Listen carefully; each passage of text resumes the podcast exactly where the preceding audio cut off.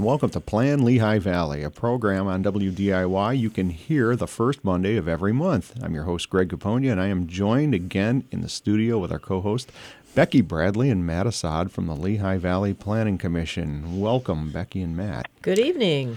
Good evening. Tonight we also welcome our guests, State Representatives Mike Schlossberg, representing the 132nd District, and Zachary Mako, representing the 183rd District. Representative Mako is a Chinook helicopter pilot who was deployed to Afghanistan in December 2012. Now, in his third term in the House, he's focused on issues that include property tax reform, job creation, infrastructure improvements. He serves on the Appropriations, Finance, Professional Licensure, Veterans Affairs, and Emergency Preparedness Committees.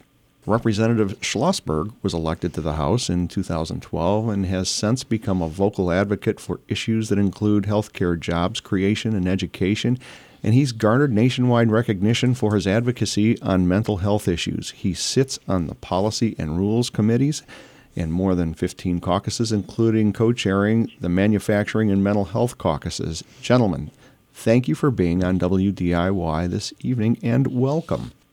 Very glad to be here. Thanks for having me. Us. Uh, Terrific. Before, you, before we get started, I just have to say congratulations to our own Becky Bradley for being recognized as one of Pennsylvania's 100 most influential women leaders by City and State PA, a multimedia news firm that dedicates its coverage to Pennsylvania's state and local government, political, and advocacy news. Congratulations, Becky. Well deserved. I'm glad it's uh, radio and you can't see how red my face is. Congrats, Becky. Hey, Matt. A we're space for radio. well deserved. hey, Matt, we're recapping the ninth annual Lehigh Valley Outlook and Awards program, and we will be talking about development trends with Representative Schlossberg and Mako. First, can you give us a quick rundown on how the Outlook event went? It went really well. We've been doing this since 2014. And this year we had it at Lehigh University's Iacocca Conference Center, which, if you've been there, it is beautiful. It is beautiful. It really yeah, it's is. terrific. Yeah, and we, we brought together nearly a couple of hundred planners and engineers and developers and community leaders and government leaders, a lot of folks who have a vested interest in sort of how we evolve and grow. And we, we gave out some awards. Uh, first time in a couple of years because of the pandemic. We gave out the Community of Distinction Award. We give that every year to one community that's had an excellence uh, that's shown excellence in planning and a commitment to a balanced approach toward managing growth uh, while preserving the unique character that sort of makes us uh, special in the Lehigh Valley. This year's winner was Easton. Anyone who's been to Easton lately knows that it's undergoing quite a resurgence. Uh, it's had a billion dollars worth of completed or proposed new development, and much of it is redevelopment in its urban core. A lot of it is redevelopment and brownfields uh, redevelopment. And they've just really built themselves quite the downtown restaurant district. Yeah, it's terrific. It's, yeah, it's become kind of an, a, like a destination for folks. So Yeah. they're really doing a lot of things right. Also nominated for that was North Whitehall Township and Upper Saucon Townships. Both were nominated because both have worked very hard at managing growth and they're both modernizing their processes and their planning tools to sort of manage growth in this new economy. Also at the event, we, we gave out the Future LV Heroes Award. That we gave to Lehigh Gap Nature Center interns Charlene Martinez and Donna Hanna. That's given every year to individuals or groups that show a commitment to Future LV, the regional plan's environmental policies. Charlene is a recent Roberto Clemente Charter School graduate, and Donna is recently graduated from Lafayette College. Both worked at the Lehigh Gap Nature Center's Color of Nature program on projects to protect the environment and promote conservation to elementary and middle school students. And, and maybe the best part is both of them are seeking careers in environmental conservation. So that was a cool thing Terrific. to celebrate. yeah. And we also, yeah, as you were there, so you we also uh, released a just a raft Great of new data, A including too much, maybe. well, it depends on what, what you like and don't. Yeah. Well, we did, you know, and included population and employment projections for the next 30 years, development data, traffic data, greenhouse gas. And, but I'm sure we're going to talk about some of that as we kind of move along. here. Yeah, But it was a really good event. Well, Becky, let's talk about some of that data Matt was referring to. Uh, population projections. Can you talk about how we're expected to grow and what that means for our development future? and really what it's already meant for our present day development. Yes. Uh, David Jan, our economist data scientist, um, who also works at the Workforce Board of the Lehigh Valley. So, all of us kind of put our heads together, the LVPC Workforce Board, and uh, through the hard work of, David um, and some of the other folks at LVPC, we started to look at how we were going to grow and where we were going to grow. So, how many people, you know, younger populations coming into the Lehigh Valley and, and so on and so forth, and what that meant for population and jobs. So, we're adding roughly 100,000 residents, and that's an average of 3,300 per year by 2050. So, that'll bring the region's population to about 790,000 people. In the first three quarters of 2022, we re- also reviewed plans for more than everybody sitting down 19.1 million square feet. That's just the first nine months of this year. And that included 15.7 million new square feet being proposed for warehouse and distribution centers. And it's a 50% increase over last year's totals. So we still continue to see proposals coming in through the end of the year. So we'll bring those numbers back on an upcoming show. But um, some kind of good news is, is we've had a significant housing shortage for a while. Um, and the housing unit proposals are on pace to exceed 6,000 by the end of this year. And that's the most we've seen since 2006, so during the housing boom. And uh, there's been a way, a move away from single family homes and more towards apartments, though there has been some single family home, townhomes, condos, and other things proposed. But apartment proposals are on pace to reach 3,600 this year.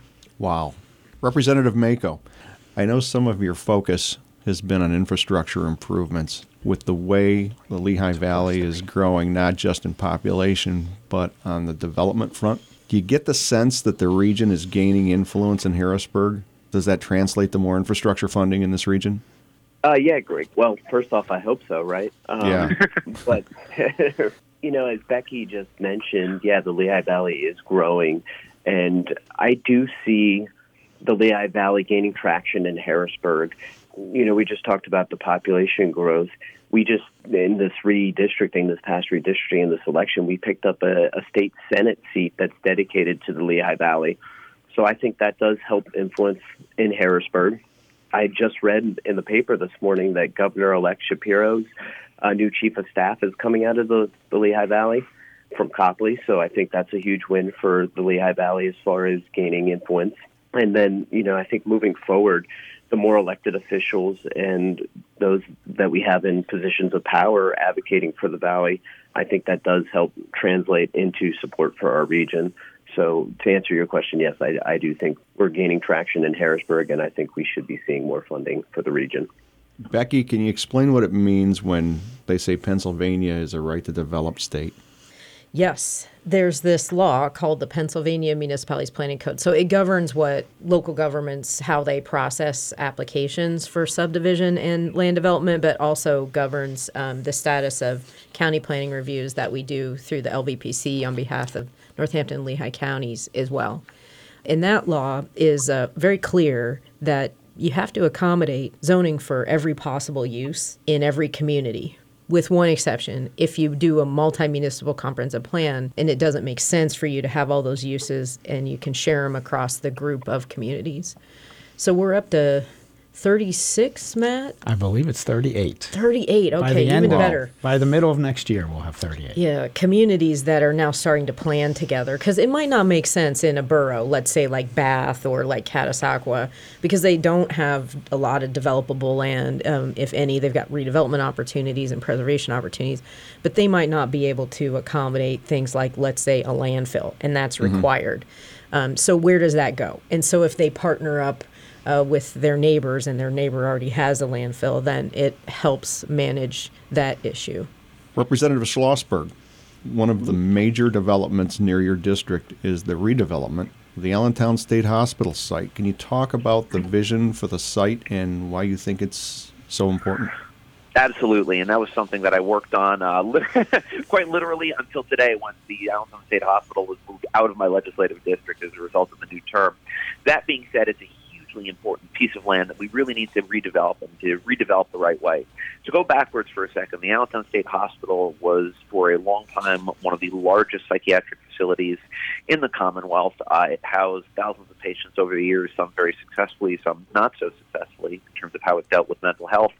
In 2010, the state closed it down. It sat vacant for 10 years after numerous failed efforts to try to redevelop it with its current infrastructure in place. I worked with Senator Brown to demolish the site, make sure we had the funding to demolish the site, and essentially turn it into, I believe, 212 acres of not greenfield, but relatively open land that can be redeveloped the most important thing from a redevelopment perspective, from my end at least, was making sure that something came in there that actually fit the needs of the community. So whatever was redeveloped there, you want to make sure that's going to blend in on the east side of Allentown, be an asset to the east side, be an asset to all of Allentown.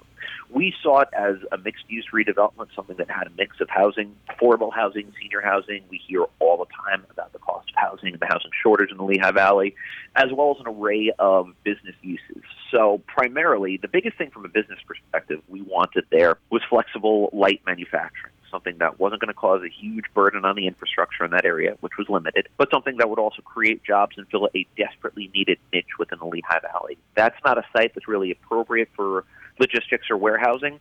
But if you could do lightweight, flexible manufacturing, put office spaces nearby, integrate the site appropriately with community services for children, you could really do something good over there. You're also involved with House Bill 2768. Why are you co sponsoring it? Well, it's a huge issue. And that piece of legislation is really important to my new district. So, I, as a result of the new legislative redistricts, I represent all South Whitehall and a large chunk of Upper Macungie, an area where there's a lot of open space, and a lot of open space is being converted into new housing and into warehouses and logistics. I propose this particular piece of legislation to allow municipalities to get a better handle on how that redevelopment and to ideally get additional concessions out of developers when it comes to infrastructure needs. We need to be clear about this. Stopping growth in the Lehigh Valley is not a viable option. I think if you do that, you risk the jobs and the vibrancy and the new people that we've successfully been able to generate in this area. So we cannot and should not stop growth. What we should do is be smart about how that growth occurs. My legislation would enable town planning commissions to take into account additional factors and additional infrastructure requirements when approving or disapproving a plan. This would ideally shift the balance of power a little bit and give local municipalities the ability to get additional infrastructure requirements whenever there was a new development. It would also create a system in which other municipalities could comment on local municipality developments that were outside of their jurisdiction. So, one of the things we have unquestionably seen repeatedly is that Pennsylvania loves local government. There are a few states in the nation that love local government as much as we do, which, on one hand, keeps local government officials close to uh, to the people, but it can also create problems. When a development occurs in Lowhill Township, it's going to impact and maybe negatively impact my constituents in Upper Macungie. So, this my legislation would enable it so that municipalities could easily comment on other development that's occurring outside of their jurisdiction. And then it would let local municipalities consider how development would impact their neighbors when making an approval or, or disapproving a plan. Becky, your thoughts on that? Yeah. Well, I think what the proposed legislation really does is it gives optional tools too. And I think that's important because not every community needs or wants the same things, but it gives them options to adopt some tools as well. Um, and I think that really reinforces the point that Representative Schlossberg made about the fact that you have to have balanced growth, that you, you shouldn't be trying to stop growth. And so having, you know, a bigger toolbox or more variety in your Swiss Army knife of balanced growth uh, makes it better all the way across. And I do know that especially places like Chester County, Montgomery County, even going into our neighbors in the north, or Carbon, Schuylkill, Monroe, mm-hmm. that are seeing growth and out into Lackawanna, Luzerne, they're interested in balanced growth as well especially our neighbors to the north who've started to see some of the industrial growth that we've been experiencing for the last six, seven years. So I really do hope that the legislature takes a, a look at this more more broadly and, and works with the coalition of representatives that have put this together to move it forward and eventually make it hmm. into a law. Representative Mako, you're 183rd district includes several boroughs and townships and a real mix of urban, suburban, and rural areas. What are some of the things you hear from constituents regarding development in your region? Yeah, well, first off, I just want to say that I am so thankful to represent the 183rd and be elected to represent the people of the 183rd. You're absolutely right. The district has a mix from farmland all the way to urban area and everything in between. But uh, one thing that I've heard from constituents across the board is, you know, the 183rd is right in the middle of this the growing region and this infrastructure. And uh, many of my constituents are concerned about infrastructure needs as far as bridges and roads with this growing area. And uh, the infrastructure has to keep up. I know in, in my district, I have several bridges over the Lehigh, and they're being replaced. And that's a, a concern that a lot of constituents have. So, as Becky mentioned and Mike mentioned, it's kind of the theme of the call today is, you know, we need to have smart growth strategies moving forward to make sure that the infrastructure is keeping up with the growth in the region. And that's, so I'd say that's probably the big concern. Becky? Yeah, I mean, of course, uh, you know, Representative Mako is right. I think one of the tricks is is you know infrastructure funding is is, is inherently complicated. About eighty percent of infrastructure funding comes from the federal government, and then there's you know usually about twenty percent match that's required. Often that comes from the Pennsylvania legislature. And so there's so many things competing for that 20%. And so it's difficult every year for the legislature to figure out how to fund that 20%.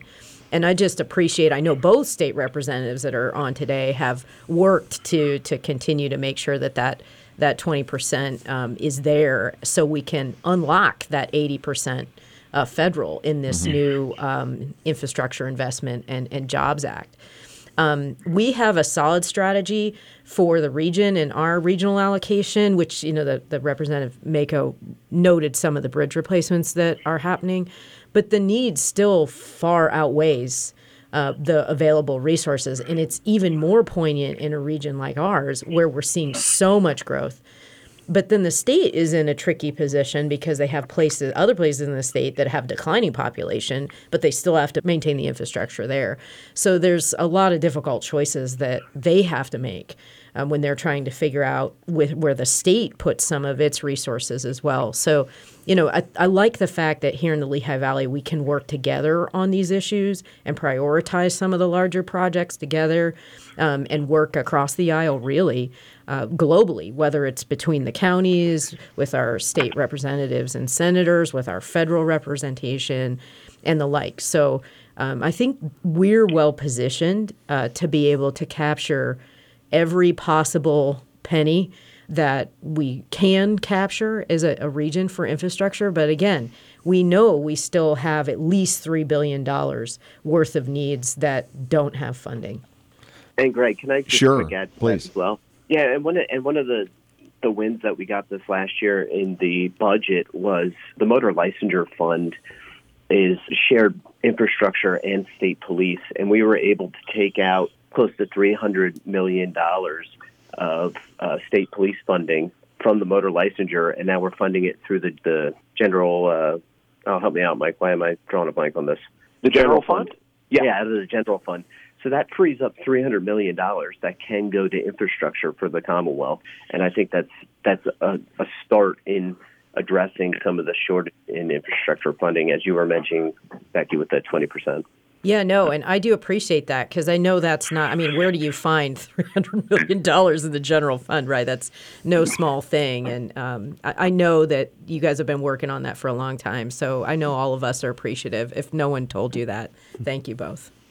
And let me jump in uh, as we're talking about that Please. too, real quick, because I think one of the most interesting long-term challenges we're going to have in this state is infrastructure funding, and specifically roads and bridges. Zach, of course, is completely right. The I don't want to say the burden because funding our state police is exceptionally important, of course, but it does put a real challenge and a real strain on our motor license funds. We've got to be able to come up with that funding here fundamentally is a long-term issue. Our motor license fund is ultimately funded by the gas tax, right? The per gallon tax that's on every gallon of gasoline in Pennsylvania. It is the highest in the nation, which is obviously a huge challenge for our residents. And here's the challenge. The funding mechanism is drawing in less and less money despite being so high. The reason for that has nothing to do with anything that we're doing and has to do with the simple fact that cars are getting more efficient and electric cars are getting more popular, which means in the long run, we've got to figure out a new way to get rid of the, uh, to fund our roads and our bridges and ultimately move away from this gas tax and move to some other tax. Now, what does that look like? I don't have an answer because there's a there's a variety of ones. There's other states that fund roads and bridges through sales tax. Some I do it through a lottery. I think in the long run, we're going to have to look at moving to a vehicle miles tax, which basically taxes cars per per miles driven. But there's huge implementation challenges there. It's an area that I'm really curious about. Before I was elected to House leadership, I was on the Transportation Committee. I voted for Act 89 of 2013. I was the only House member at the end. This predates Zach being in the House, but I was the only House member in the Lehigh Valley that voted yes. I'd do it again. It dramatically improved our ability to fund roads and bridges in the Lehigh Valley, but we have real challenges here. You folks are doing a good job. If you travel around the country, our roads are pretty good. You know. Uh, Can you tell that to some of my constituents, please? yeah, I I'd really- understand, but Yeah, uh, can you know, Say again, that please? slowly. when you when you compare that to other places, I mean, really, we've got some pretty good roads. So, uh, you know, no complaints, at least on this side of the table here. Um, Matt, based on the projections, all these areas are expected to handle more housing. How, Yep. how, how, how do we do this, Matt? I mean, uh, developers and, and they're going to have to build more housing, and hopefully they're going to you know building in places where there's already infrastructure, and it'll, places where they can sort of densify a little bit, and folks can you know live in smaller places on smaller lots, and you know so it's it's going to take years, and I think we're in a position where the sort of the tail on the housing shortage is probably going to be a little longer for us because we're a place where people want to be, and we're a place that is growing, and it comes after developers stopped building homes because of the past downturn. So we almost have this perfect storm of things. You have those things going on along with a pandemic that sort of sent people in our direction because we're a place where people want to be.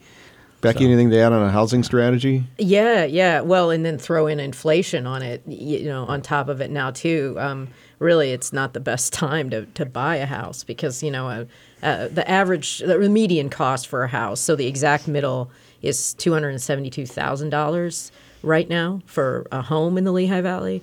You know, a little over two percent, two point five percent interest rate, give or take. Uh, back in January twenty twenty one you could have purchased that home. That now, if you want that same mortgage rate with interest being over 7%, the costs of you can only afford a house about $160,000, $163,000. And so that there aren't units like that readily available in the Lehigh Valley. So one of the things that uh, we've been working with Lehigh County on and we're really excited to do, but we're going to do it on behalf of uh, the whole whole region As we're next year going to launch a housing supply and attainability strategy. We'll be uh, working with the Terwilliger Center at the Urban Land Institute, as well as our Pennsylvania Planning Association, Lehigh Berks chapter, so the professional planners in the area, to come up with that strategy. And what we'll be doing is we'll be getting together all the people that actually make housing happen. So that's our local officials, that's bankers, that's developers, that's people in the nonprofit community, and uh, even our school districts will, will, be involved um, because, in general, people's uh, housing is uh, the, the value of the housing is most closely tied to the quality of the school district. So they need to be at the table as well. But we're going to focus on how and where can we actually increase the supply to meet the demand and at what price points does that housing need to be at because we don't just have an affordable housing issue for people that are of lower income. We have a very big shortage of houses at the higher income area. And then that puts a squeeze on everybody in the middle. And so then we just have this entire knot of housing shortages and mismatch with incomes at all levels. So it's not good enough to just focus on one income strata or another. You have to tackle the whole problem. And that's where, you know, us as the uh, regional planning agency, that's squarely in our wheelhouse. So I'm pretty excited to be working on that. But it is a tough problem. But the one thing you can guarantee at the LVPC is um, we don't shy away from tough. And people rely on us to be able to tackle those larger issues with the community and convene and collaborate on building solutions. We have a few minutes left. I'd like to ask our state representatives to tell people what they can do to have an impact on their state government. Representative Mako? I just think that you know the best way to get involved is you know reach out and communicate to our offices, uh, you know all elected officials for that matter. But if you want to get involved on the state level, definitely reach out to our offices and, and talk to us. Communication is key in everything we do, and and it's no different with government. So the best way to get involved is just uh, open open up the lines of communication. Representative Schlossberg. So I will unapologetically defend the Pennsylvania legislature as an institution, both in terms of its size and in terms of the fact that it's full time. And I do that for a variety of reasons. I think it's the best way to create the most effective policy. But more importantly, I think it gives us the opportunity to actually do our jobs by being a full time legislature, by representing 65,000 people each. We can actually have these one on one conversations with our constituents. Now, if your legislator isn't doing that, Democrat or Republican, that's a very different story. But I know, you know, in the case of people like Zach and me, we care deeply about this job. And whatever political disagreements we have, I think the vast majority of us want to do the right thing and want to communicate with our constituents the point is this if you want to get involved, pick up the phone and call us. Tweet at us, or in my case, tweet at us because I'm pathetically addicted to Twitter. Send us a message on social media. Send us an email, but reach out in some way because that's the nature of our job. That's what we are elected and paid to do, and we want to actually talk with the people we represent. Becky, comments? Yeah, no, they're they're absolutely right. I think if well, I think one of the things that is, is an issue just wor- worldwide at, at this point that if you just take to social media and complain, you're not being part of the solution. And the people that are elected to represent us are part of the solution. And the best way to get involved in influencing that is to be involved and to know them. They're, I mean, I can call either one of them, and they'll, you know, they'll pick up the phone, and I'll be able to talk to um, someone who works there if they're not available. And that's the same with any of our legislators here in the Lehigh Valley. And I think that's one of the things that makes our region so successful is because they are close to the people. You can speak with them. Um, but again, I encourage same message as both of the representatives. Pick up that phone, send that email. Don't just pop off on social media. It doesn't mean anything other than it lets people know that you're angry about something. You mean people get angry on social media? Well, I don't know why they just don't. write it down. Curse words I've never seen Wow, I, right? I'm sure our representatives have not Yeah. uh, seen any of Yeah, this. didn't our moms tell us when we were growing up, like write it down, put it uh, put it away, look at it tomorrow, and then decide if it's an issue? You know, Strangely enough, I read a lot about my mother on social media, but it's usually people using her in ways that I don't really think are appropriate. my gosh. Folks, we're just about out of time. Uh, uh, you That's probably for the best. Representative Mako also, uh, you know, once again, uh, driving those Chinook helicopters. Uh, thank you for your service, sir. Thank you, Greg. I appreciate that. Well, folks, you've been listening to Plan Lehigh Valley. I'd like to thank Representatives Schlossberg and Mako for being with us tonight. And of course, thank you, Becky and Matt Assad. Becky Bradley and Matt Assad, thank you for being with us today again uh, from the Lehigh Valley Planning Commission. I'm Greg Capogna. You are listening to WDIY 88.1 FM. Have a great evening and happy holidays.